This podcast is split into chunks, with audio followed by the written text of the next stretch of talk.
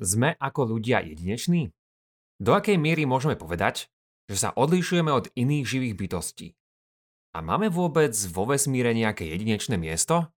A čo všetky tieto otázky znamenajú z náboženského hľadiska? Aj nad tým sa budeme spoločne zamýšľať v dnešnej dávke. Počúvate pravidelnú dávku, vzdelávací podcast pre zvedochtivých, ktorý vám prinášame v spolupráci so SME. Ja som Andrej Zeman a v mojich dávkach rozoberám otázky súvisiace s religionistikou. Podporiť nás môžete cez náš Patreon alebo priamo na náš účet a všetko info je na pravidelnadavka.sk. Veľká vďaka, vážime si to.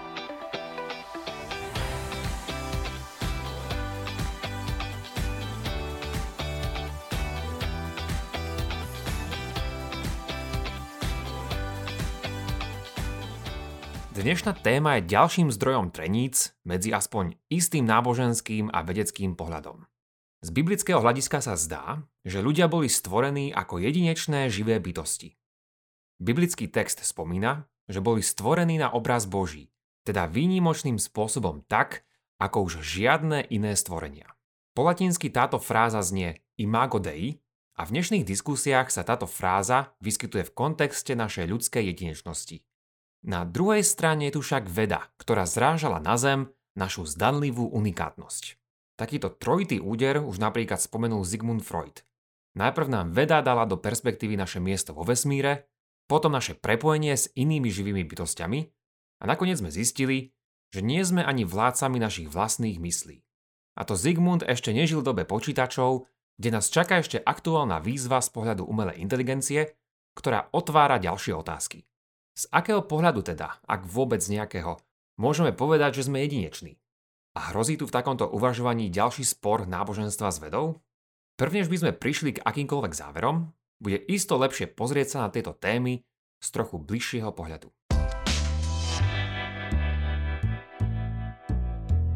Čo to vôbec v prvom rade znamená, keď povieme jedinečnosť? Je totiž to zaiste mnoho spôsobov, akými sme jedineční a ktorými nie sme porovnaní nuž s hocičím. Napríklad, ako ľudia nevyzeráme ako špagety a nemáme žltosť banána, a teda v tomto tvare a farbe musíme prenechať jedinečnosť špagetám a banánom. A takto by sme mohli menovať kopu ďalších vlastností, ktorých určite nie sme vynimoční. Ale o to nám predsa nejde.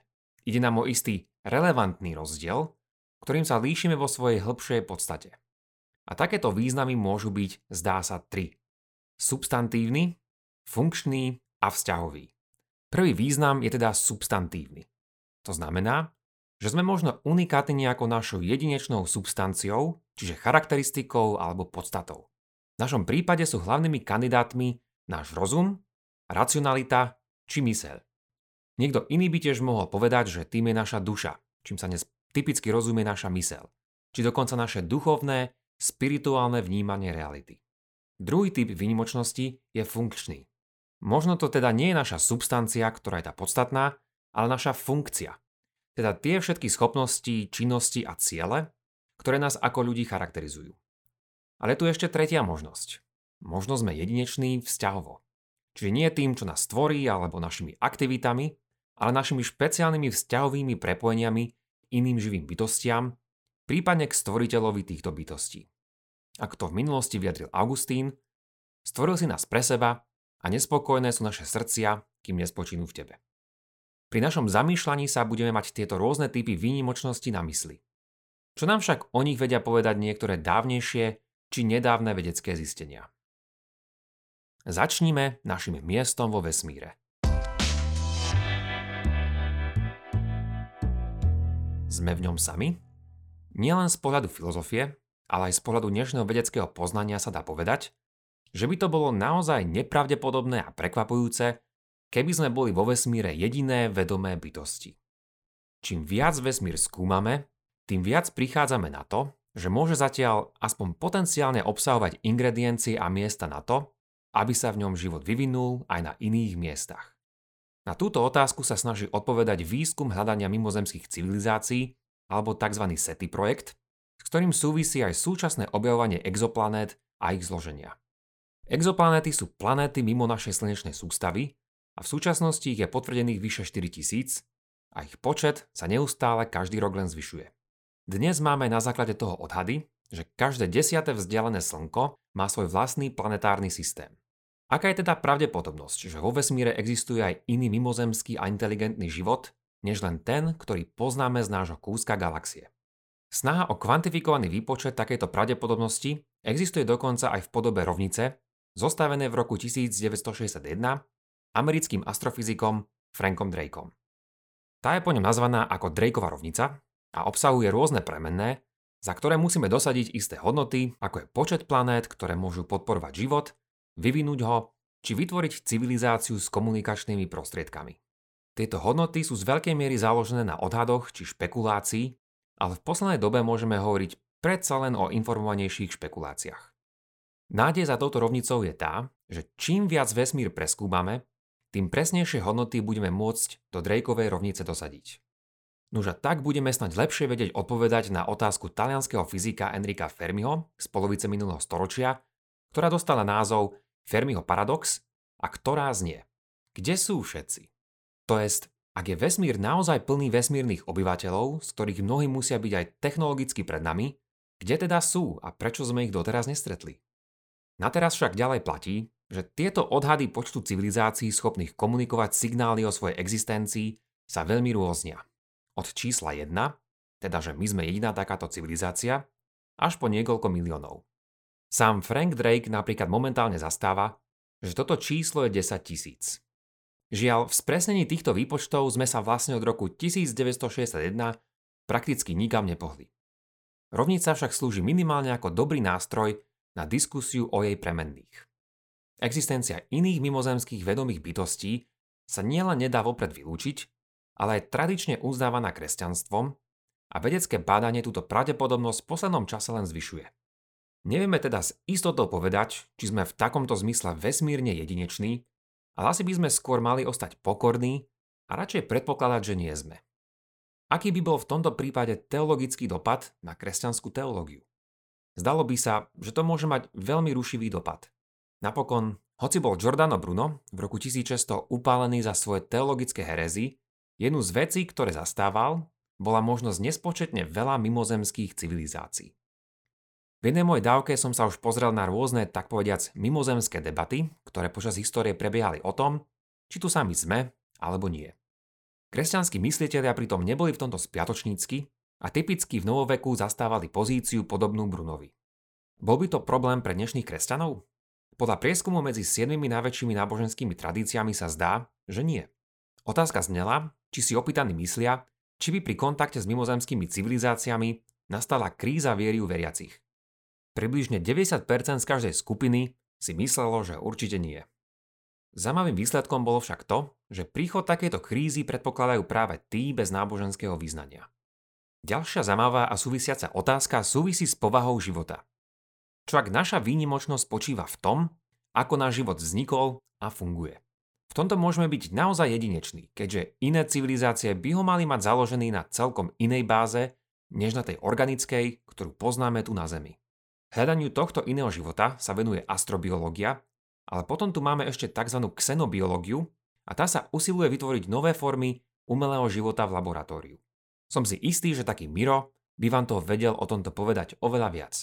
Takéto syntetické vytváranie života súvisí s novými xenobiologickými prístupmi, ako je napríklad tvorba umelé DNA, tzv. XNA, za využitia neprirodzených aminokyselín alebo kódovaniu proteínov nie tromi, ale štyrmi aminokyselinami. Musíme sa teraz uskromniť len s týmito základnými poznámkami, ale pointou je nasledovné. Náš život nebude zrejme v galaxiách alebo našich laboratóriách ten jediný. Preto zrejme nebude imago Dei spočívať len v samotnom živote, ako ho poznáme z prírodného sveta u nás na Zemi. Aspoň samotný život nebude teda výnimočný. Nielenže je pravdepodobné, že ho raz budeme objavovať, ale aj vyrábať. A čo tak naša výnimočnosť z pohľadu života na Zemi? Sme výnimoční, dajme tomu, nejakou našou substanciou, funkciou či vzťahovou stránkou? Že by sme to boli len my, ktorí vieme istým spôsobom využívať všakovaké nástroje, prípadne sa líšime našou schopnosťou komunikovať? Alebo čo ak sme to len my ľudia, ktorí sú tak povediac vzťahové a duchovné bytosti?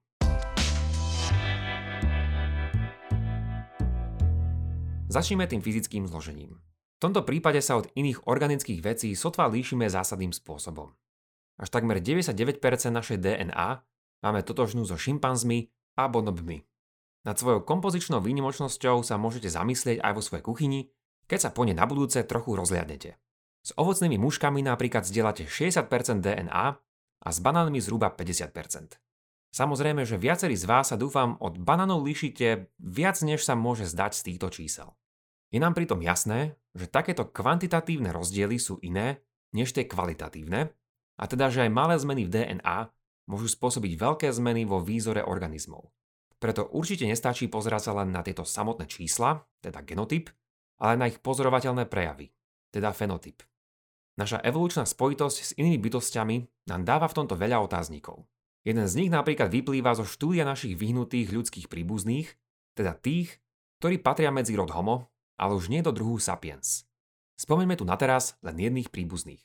Naši najznámejší a netak dávno vyhnutí ľudskí bratranci a sesternice sú neandertálci, s ktorými zdieľame približne 99,7% našej DNA. A teraz sa môžeme spýtať takúto otázku. Boli neandertálci tiež nositeľia Božieho obrazu?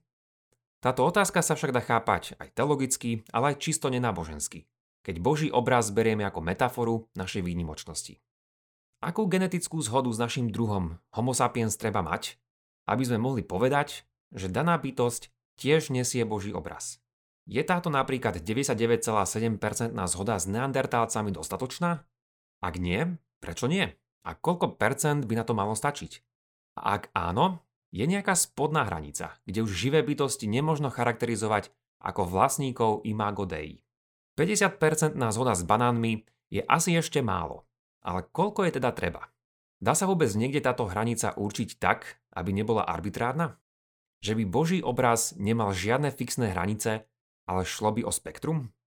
Čo by to potom znamenalo pre teológiu? Znamenalo by to, že duša je tiež akési spektrum? A čo by to znamenalo pre vzťah s Bohom či posmrtný život? Dúfam, že nečakáte, že vám na tieto otázky nejak honoverne teraz odpoviem, ale vravím ich preto, pretože viacerých z nás nemuseli pred touto dákou vôbec napadnúť. Možno niekto povie, že genetická stránka nie je tá správna a podstatná charakteristika. Možno je to používanie nástrojov, či predovšetkým o jazyku a komunikácii. Vývojom jazyka nastala u ľudí zásadná zmena, z ktorej nakoniec vyvstali všetky náboženské a kultúrne prejavy. Možno sme teda výnimoční práve našim dorozumievaním. Ako asi tušíte, aj v tejto oblasti sa robili rôzne experimenty. Hoci sme výnimoční mierou, v akej vieme využívať jazyk a rôzne nástroje, tieto schopnosti majú vyvinuté aj iné zvieratá. Zdá sa, že rozdiel je práve v rozsahu používania a nie v samotnej schopnosti. Iným a trochu lepším kandidátom by sa mohli javiť náboženské prejavy. Mohlo by sa zdať, že sme výnimoční tým, že máme vyvinutý istý náboženský zmysel či cit, ktorým vieme vnímať aj duchovnú realitu a že tým sa líšime od iného živého sveta. Avšak ani tomuto nie je úplne tak. Táto otázka, nazvime to zvieracej religiozity, je zaiste pozoruhodná, no až na niektoré výnimky sa nedostávalo toľko pozornosti. Z toho, čo však vieme, ide o celkom pôsobivé zistenia. Známa primatologička Jane Goodalová bola prvá, ktorá začala písať o náboženských prejavoch u šimpanzov. Konkrétne u nich šlo o istý rituálny tanec pred vodopádmi a o verziu dažďového tanca a hovorila tiež o spiritualite primátov.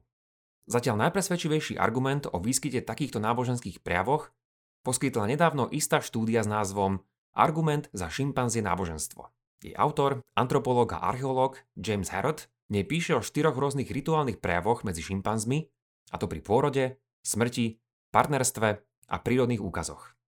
Ako možno očakávať, nie všetci by súhlasili so všetkými jeho závermi, ale jedna vec je už dnes istá. A to je, že medzi nami a ostatnými živočíchmi nachádzame v nábožnosti oveľa viac spoločných prejavov než v minulosti. Je tiež jasné, že ako ľudia máme stále niektoré jedinečné a špecifické náboženské prejavy. Je však minimálne otázne, do akej miery ide o rozdiel medzi dvoma rôznymi druhmi skúseností alebo len v rámci rovnakých typov skúseností. A navyše, dnes otázku umelej inteligencie nestíhame ani načať a preto si ju musíme nechať niekedy na budúce. Nože na záver sa ešte musíme spýtať tú podstatnú otázku. Kde sme sa to po všetkých týchto úvahách nakoniec dostali? To jest, môžeme predsa len povedať, že sme čím si špeciálni? Že máme čosi, čo nás ľudí odlišuje od iného stvorenia? Určite by sme sa nechceli opäť míliť. Kedysi sme si mysleli, že máme privilegované miesto v našom vesmíre, alebo že sme boli zásadne odlíšení od iných živých bytostí. Odvtedy sme sa učili uplatňovať niečo, čo sa volá Kopernikov princíp, teda že naše postavenie vo vesmíre nie je vôbec také korunovačné, ako sme si mysleli. Podobne by sme mohli pomenovať náš druhý poznatok ako Darwinov princíp, to jest, že nie sme takí oddelení a nadradení nad iný živý svet, ako sme sa kedysi domnievali. Všetko toto nám dávalo lekciu skromnosti. Potrebujeme ďalšiu aj dnes? Mám také podozrenie, že odpoveď na otázku o tom, čo to znamená byť na Boží obraz, bude iná z pohľadu teologického a potom bez neho. Napriek tomu sa však môžu predsa len v istých zásadných veciach stretnúť.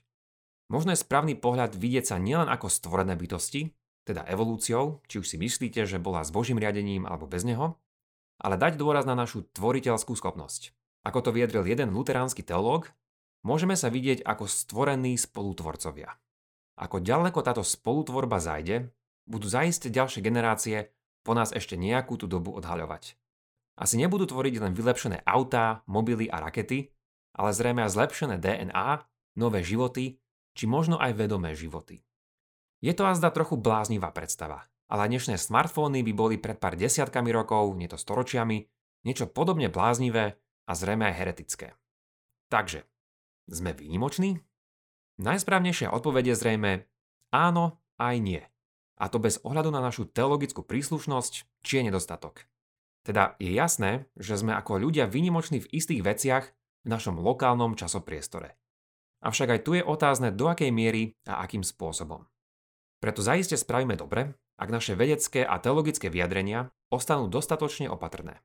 Nemyslíme si však, že všetko už vieme a že sa nám už netreba učiť pokore. Ťažko veriť, že po Koperníkovi a Darwinovi už nebudú nasledovať ďalšie prelomy. Každý z nás si len môže typnúť, pokom bude pomenovaný ten ďalší princíp, ktorý nám dá ďalšiu životnú lekciu. Možno to bude vedec, možno svetec. A možno oboje v jednom. Toľko teda na dnes a vďaka za počúvanie.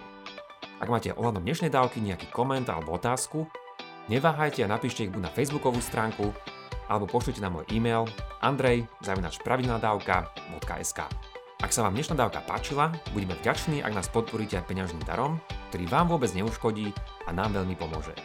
Nezabudnite, všetko info máme na pravidelnadavka.sk. Buďte zvedochtiví a nech vám to myslí.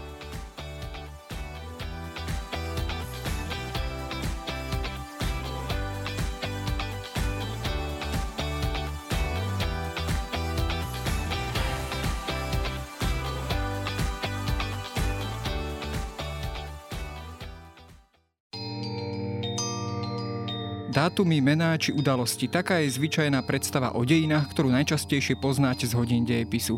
Dáte mi však zrejme zapravdu, že minulosť nám ponúka ďaleko viac než len výpočet základných informácií. Je to predovšetkým dobrodružstvo poznávania a fascinácia dobou, ktorá je nám viac či menej vzdialená. História preto ponúka zážitok z cestovania. Cestovania v čase. Vydajte sa na túto plavbu v čase spolu so mnou v podcaste Dejiny. Nájdete ho vo všetkých podcastových aplikáciách a na webe denníka Sme. Moje meno je Jaro Valent a každú nedelu vás spolu s hosťom vezmeme na nové miesto i do inej doby.